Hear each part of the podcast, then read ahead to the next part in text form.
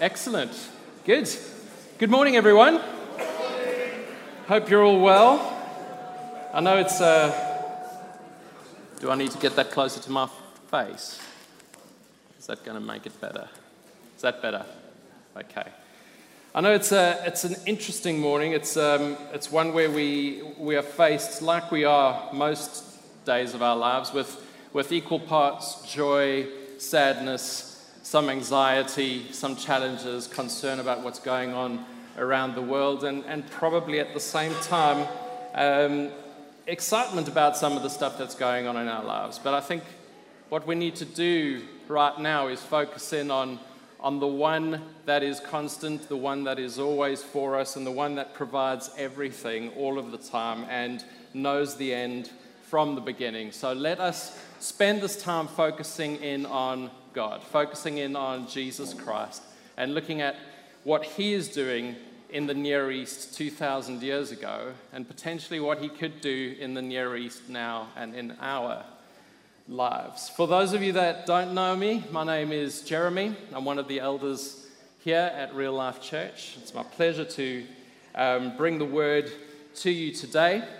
And I think just before we start, I'd, I'd like to pray.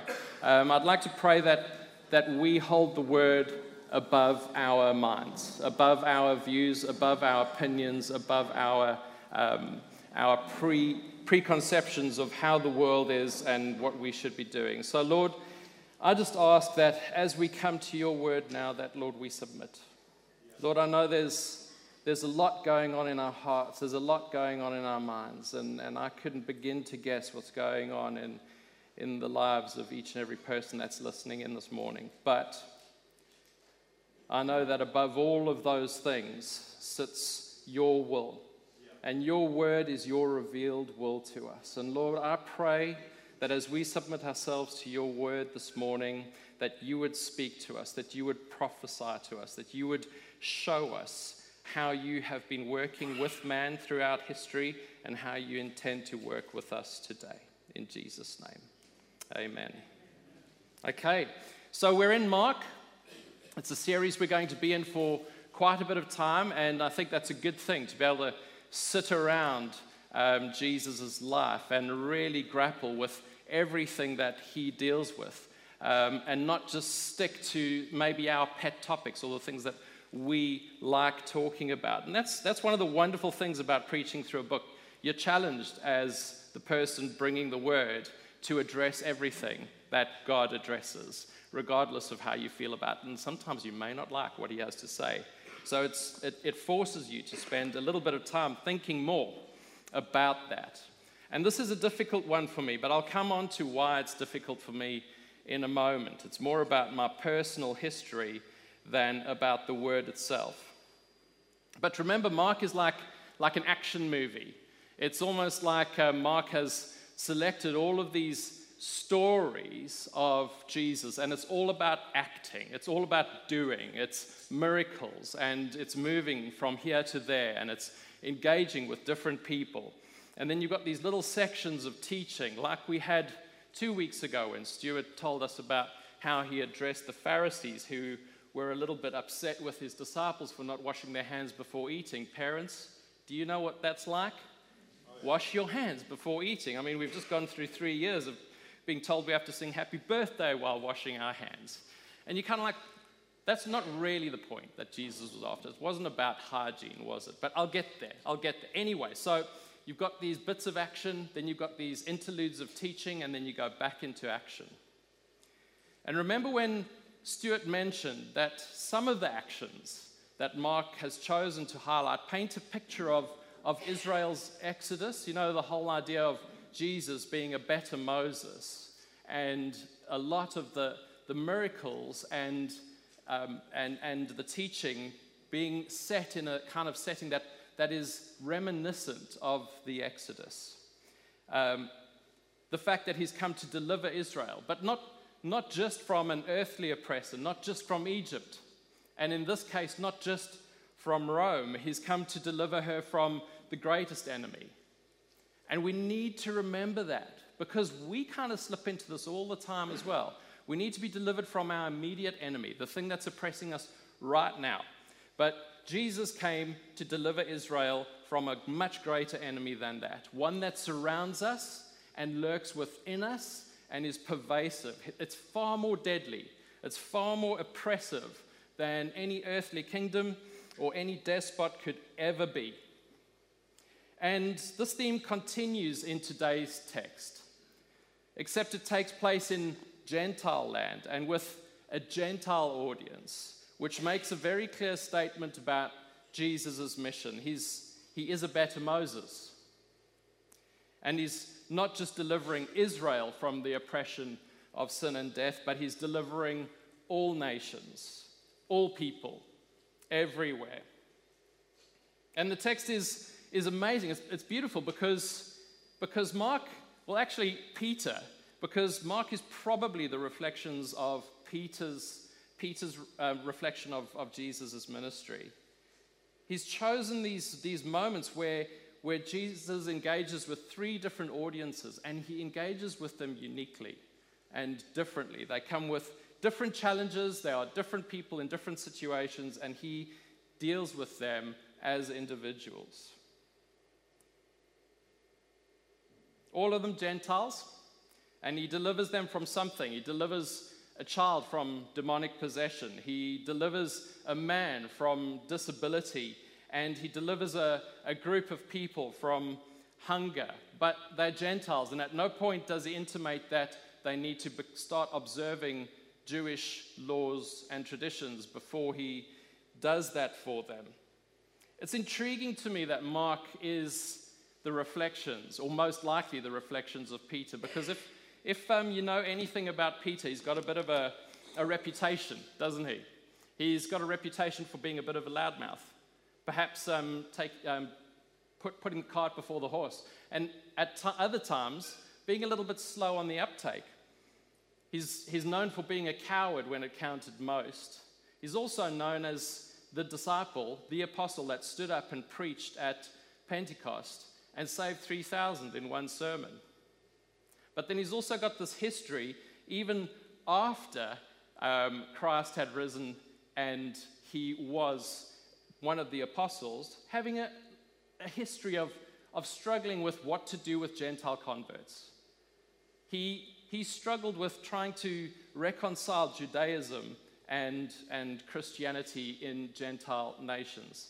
And those were, that, that, that's quite a challenge, was quite a challenge for Peter but it's quite interesting that in his reflections of Jesus' ministry, he almost looks at it and he goes, You know what, Jesus, when you, when you gave me that vision up on that upper roof, and you told me that the Gentiles that had come to faith in you were already clean inside and they didn't need to observe Torah, you were already teaching that in front of me while I was your, your disciple, and we, we took that, that journey into Tyre and Sidon.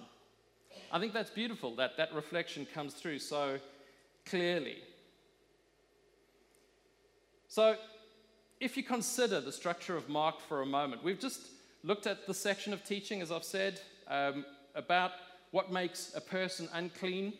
Jesus has been ministering to Jews primarily, and um, he then reminds the Pharisees that what comes from the outside is not what defiles a person, but it's what comes what, from what comes what, what comes from the inside, what comes from the heart.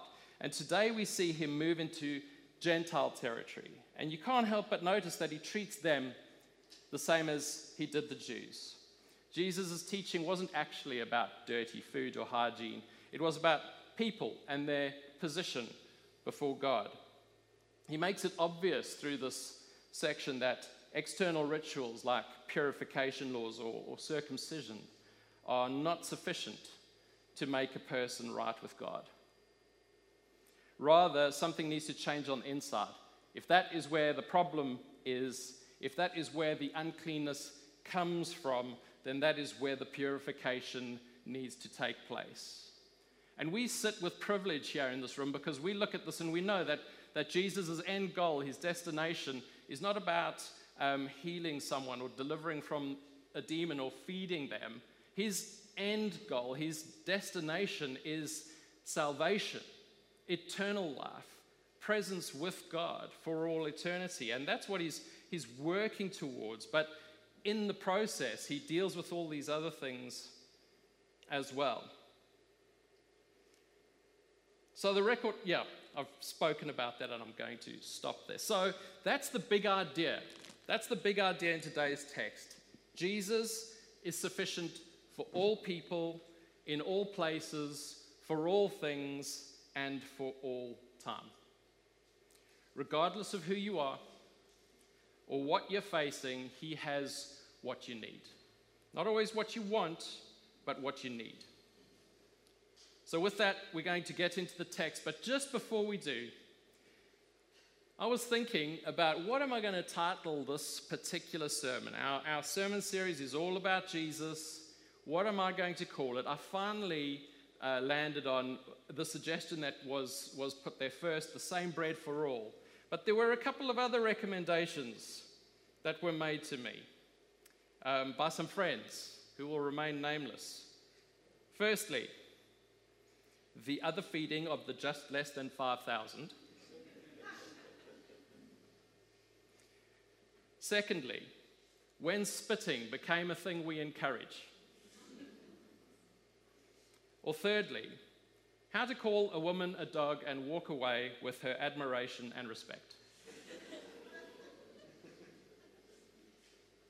I know.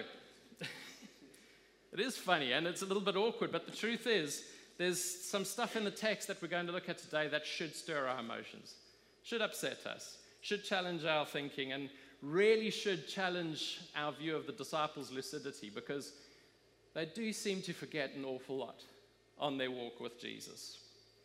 But before we carry on with that, let's read. So, who's going to be reading the first section for me? I'm going to move over this way. And from there he arose and went away to the region of Tyre and Sidon. And he entered a house and did not want anyone to know, yet he could not be hidden. But immediately a woman whose little daughter had an unclean spirit heard of him and came and fell down at his feet. Now the woman was a Gentile, a Syrophoenician by birth, and she begged him to cast the demon out of her daughter.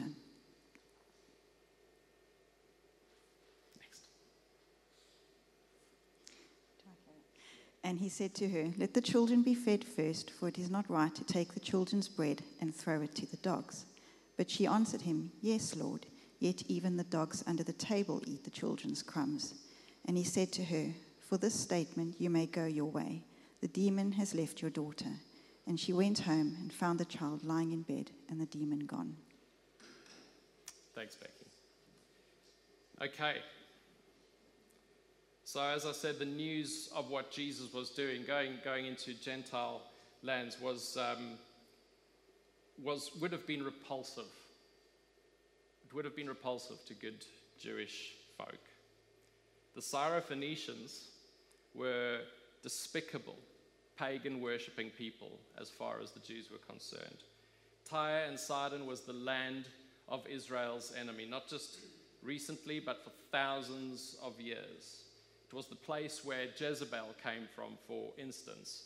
Um, it was that part of the world that was responsible for their exile and for, for them being removed from their land. It was those kinds of people that God had told them to keep separate from and to stay holy from.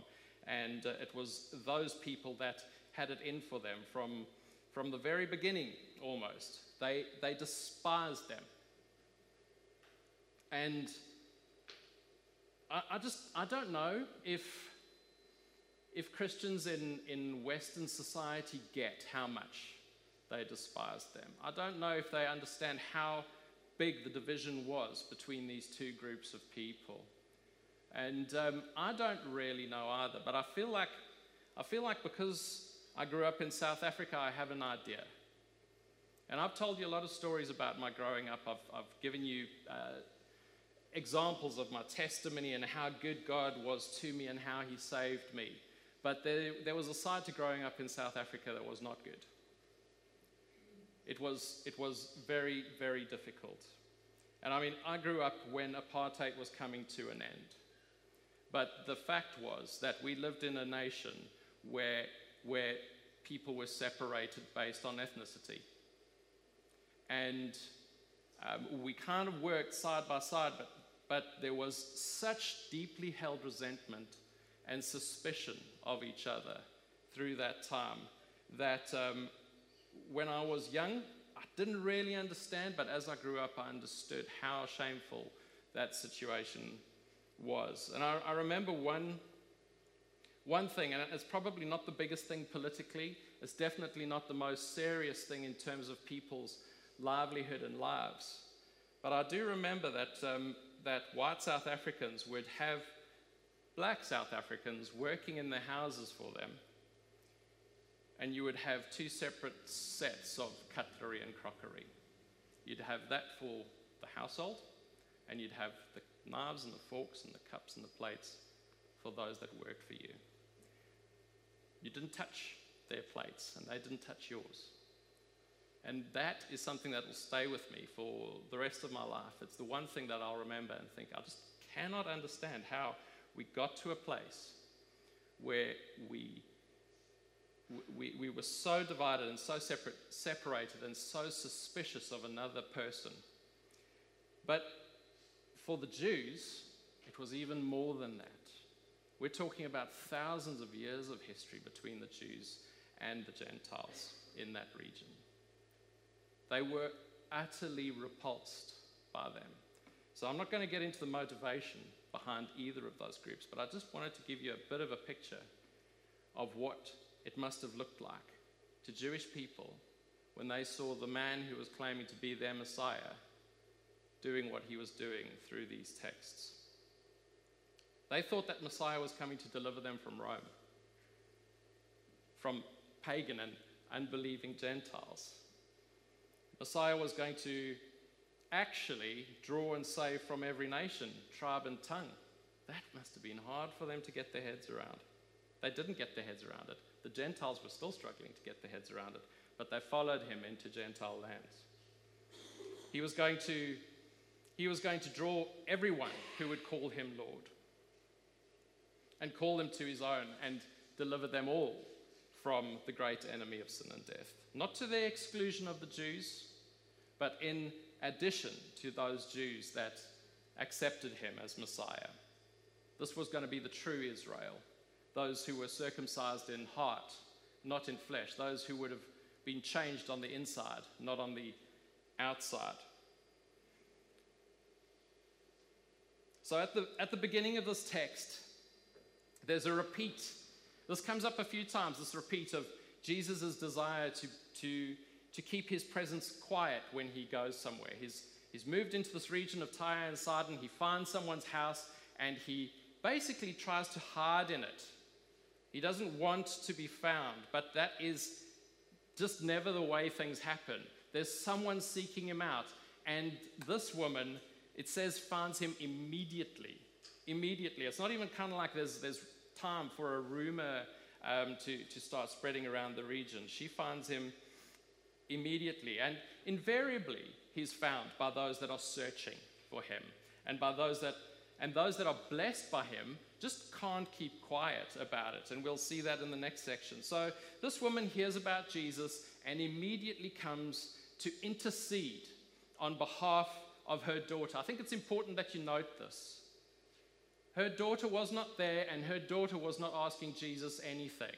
This Syrophoenician woman came to Jesus left her daughter at home and was interceding on her behalf.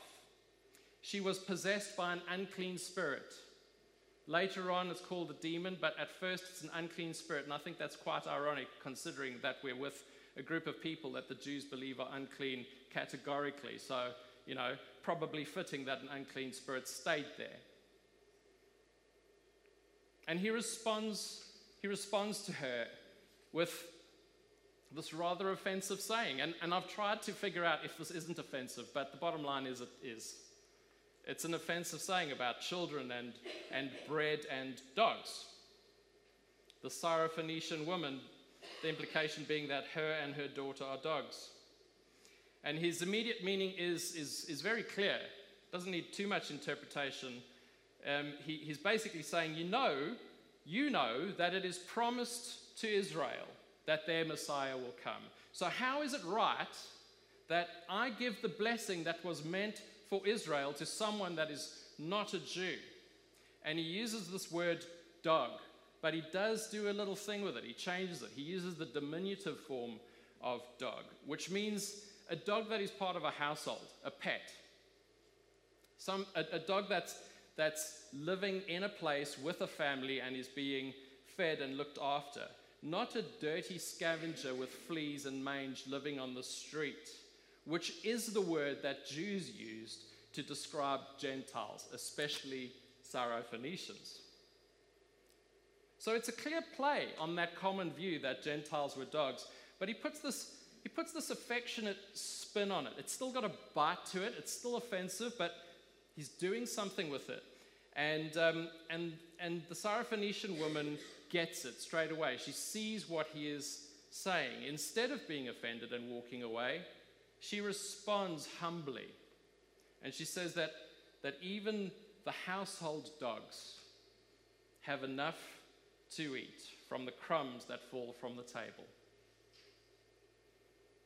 There is enough for the children, Israel, and there is enough for the dogs, the Gentiles. Jesus is like, she gets it. She gets it. She, she, she, she does not want to take what is rightly Israel's, but she understands that Messiah and his blessing, the bread, is not just for Israel, but also for other members of the household, the little dog. And he delivers her daughter. Right. Let's read on.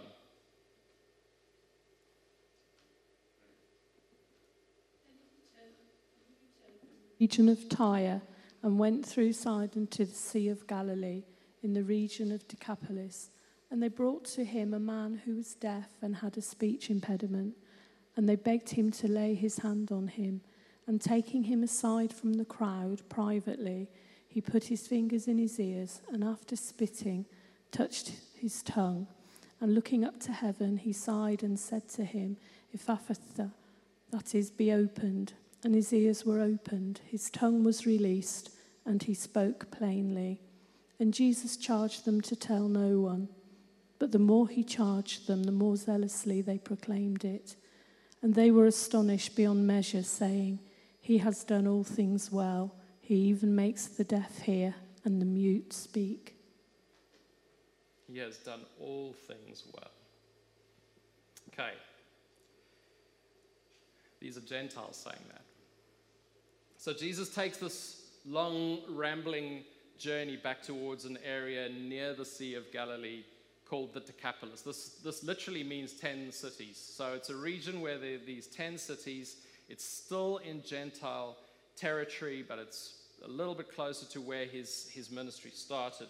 But it, it was long, it was rambling, it was not the best route. And there's been a lot of debate as to whether that is actually an accurate depiction of how he traveled. But when you consider the fact, again, that we're in a reflection of the Exodus, it makes a whole lot of sense that his journey was a little bit rambling, just like Israel's was for 40 years in the desert when they could have crossed it in a few days. So there is this picture, still in Gentile territory, still on the Exodus, and um, he arrives there, and they, they bring a deaf and mute man to him and they beg him. They beg him to lay hands on him or heal him. So, this is the second time that someone has pleaded, someone has interceded with Jesus on the behalf of someone else. And they've, they've, seen, they've seen Jesus um, perform miracles. Sorry, we, we've seen Jesus perform miracles without that person even needing to be in the room. Actually, not even in the room, never mind, not even in the house. The, the daughter that was delivered of a demon wasn't even in the same place as Jesus. And the Syrophoenician woman gets her wish. She goes home and she finds her daughter, the demon has left. And here, he approaches this situation in a completely different way. They ask him to lay on hands. He doesn't just touch the man, he doesn't just just lay on hands and, and in a formal way, like we do sometimes, pray for his healing. he puts his fingers in his ears. He spits and he touches his tongue. Anyone want their tongue touched? I mean, you wouldn't normally do that, would you? You wouldn't normally touch someone like that unless you had a very close bond with them. He is with Gentiles. They are despised by Jews, and he is in their ears and on their tongues. And I mean, you might go, okay, well, maybe they're more physical in the, in the Near East. They were. They were more physical, but not that physical. Not that physical. That, that was reserved for, that kind of close contact was, was reserved for family. It was for those that you were in a covenant with. It was for those that you're closest to and who you, you trust deeply. It's remarkably vulnerable to do that kind of thing for both parties, for the man and for, for Jesus. And that's why it's worth noting. That's why it's in the Word. This wasn't, this wasn't just a healing. Jesus could have done this without even being there. The men could have run and told him about this man, and he could have healed that man without even seeing him. But this is more than a healing. There's, there's something of, of a, re- reflecting, a storytelling of, of God's covenant with Abraham. Remember how intimate that was. And, and the inclusion of the Gentiles in that covenant, that these are people we, we love, we trust, we, we bring into our, into our family. And of course, the man was healed. Now, he was, he was deaf, um, the word for mute, we're not quite sure exactly what it means. It might be a speech impediment, it might mean that he couldn't speak at all. But he was completely healed. And, um, and Jesus did his thing. He's like, okay, great, you're healed. Don't tell anyone about it. And the more he tells them not to say anything about it, the more they can't contain themselves. And they're just spreading the news about Jesus everywhere. They are astonished beyond measure and they're saying, He does all things well. He even makes the deaf hear. He even makes the deaf hear and the mute speak. So, what else has he been doing? Well, he's already shown that he has control over the spiritual realm. He's now showing the Gentiles that he has control over the physical realm and our bodies. And he's about to show them that he also has control over the Gentiles' provision and need. He does all things well, and they just carry on spreading the news about Jesus. So, Back into the text then. Verse 8. Sorry, chapter 8, verse 1. In those days, when a great crowd had gathered and they had nothing to eat, he called his disciples to him and said to them, I have compassion on the crowd, because they have been with me now three days and have nothing to eat. And if I send them away hungry to their homes, they will faint on the way. And some of them have come from far away. And his disciples answered him, How can one feed these people with bread here in this desolate place? And he asked them, How many loaves do you have? They said, Seven. And he directed the crowd to sit down on the ground. And he took the seven loaves, having given thanks. He broke them and gave them to his disciples to set before the people, and they set them before the crowd. And they had a few small fish, and having blessed them, he said, to, he said that these also should be set before them and they ate and were satisfied. And they took up the broken pieces left over, seven baskets full. And there were about 4,000 people, and he sent them away. And immediately he got into the boat with his disciples and went to the district of Dalmanutha. Thanks, Sarah. Okay, so what we have here is the other feeding of the almost 5,000.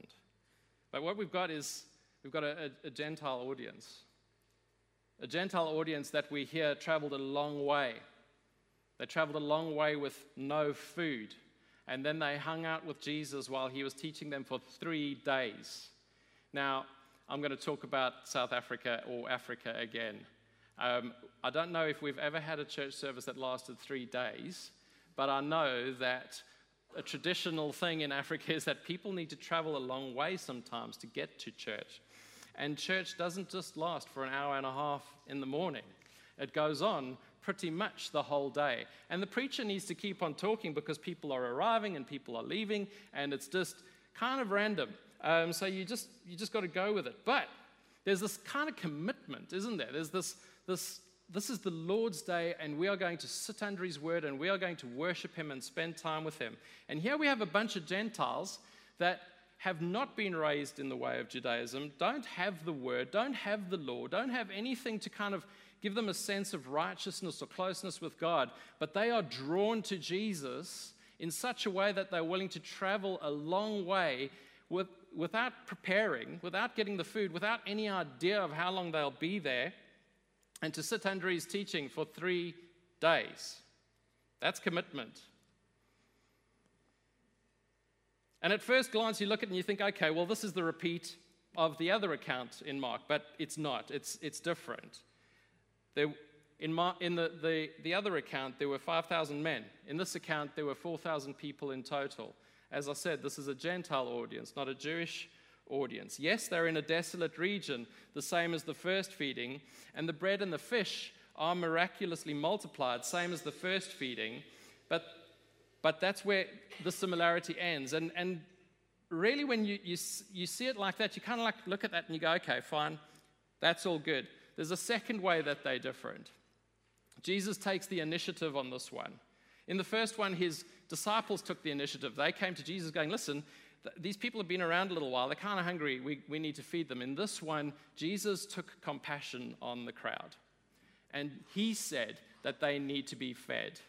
So he took the imperative. So we need to ask when Jesus asked his disciples that, why did they not remember what he'd just done with the 5,000?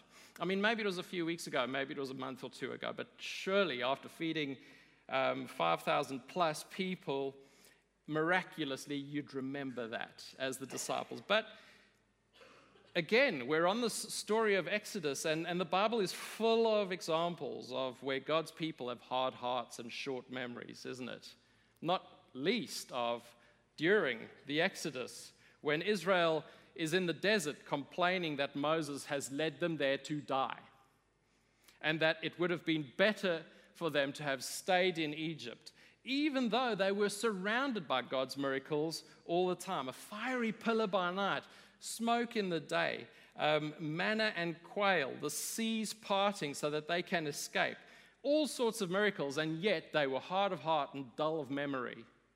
And in a sense, the disciples were similar. They, they, they still had not had the full revelation of who Jesus was. And their questions kind of reflected the condition of God's people, who were, in a sense, still in the desert, shut off out of the promised land because of the hardness of their hearts and their stubbornness. The crossing of the Jordan comes in our next section of Mark, and I'm going to leave that to Stuart when, when, um, when the revelation of who Christ really is sort of, sort of just comes to mind, and the disciples see it clearly for the first time. But one or two things I want to point out out of this text. Firstly, when Jesus was talking to the Syrophoenician woman, they were talking about crumbs, crumbs falling from the table. But here we have an abundance of food left over after the Gentile crowd had eaten their fill. God's blessing is not just enough. It's not just enough. It's abundant.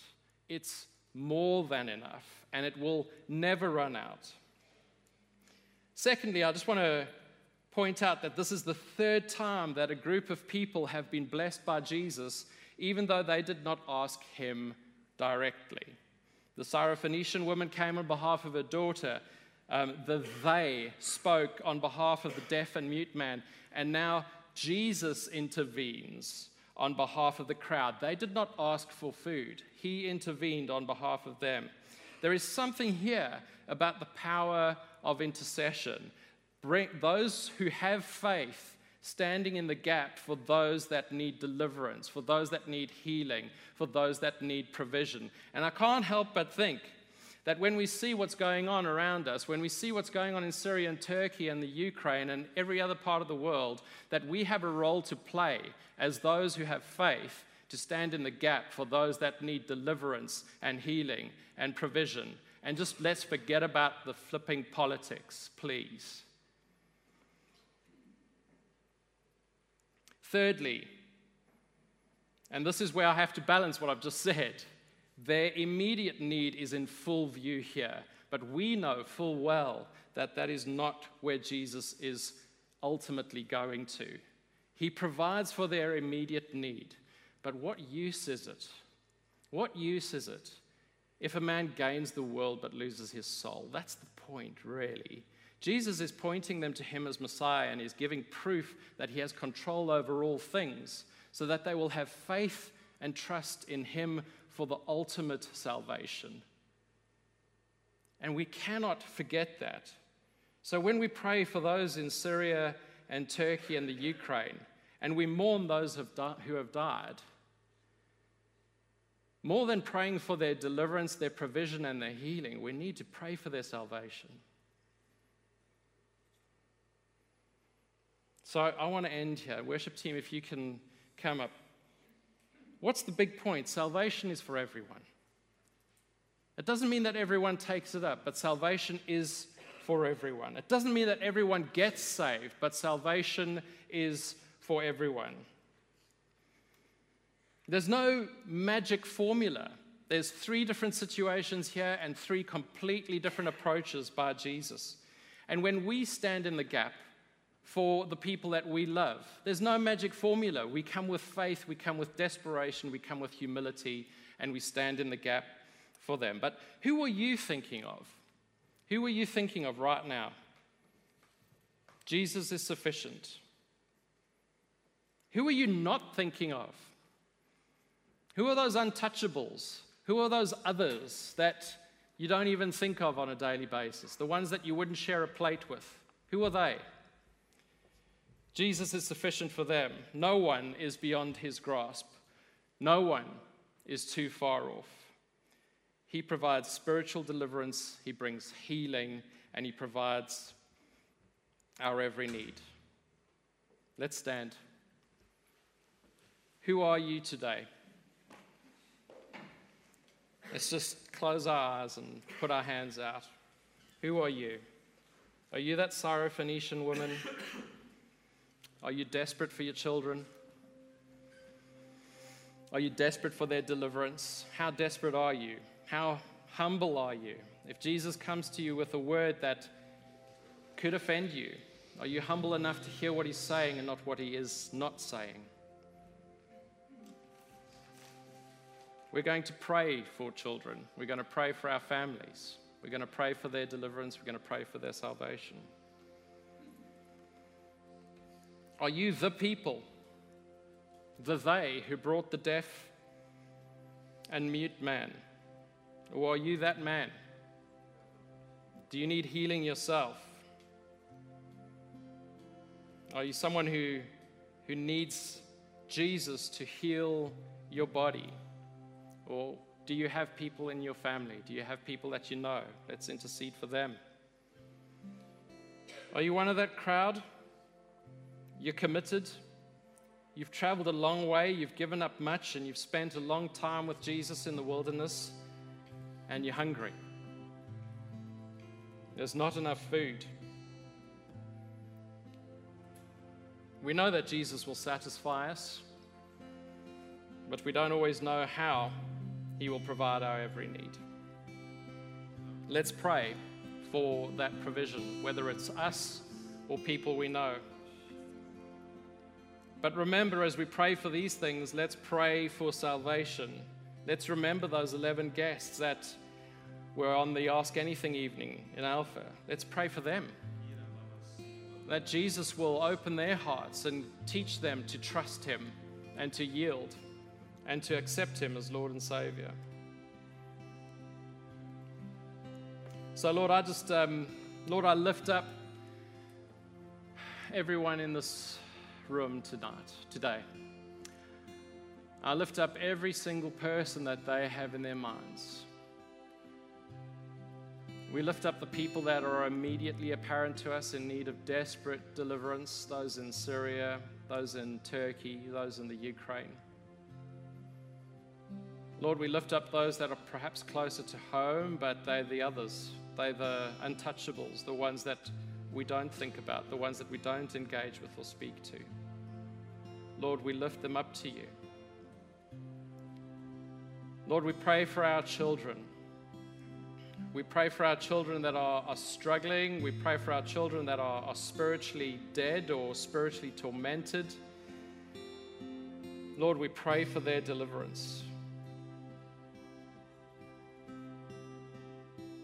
Lord, for those of us that are suffering physically, Lord, for those of us that can't hear, for those of us that can't speak, for those of us that struggle to walk or struggle to see, for those of us that suffer in any way, shape, or form, Lord, we lift them up to you. And we pray that you would deliver them, that you would heal them, that you would lay on hands, that you would touch their ears, that you would touch their tongue. And Lord, we ask for your provision.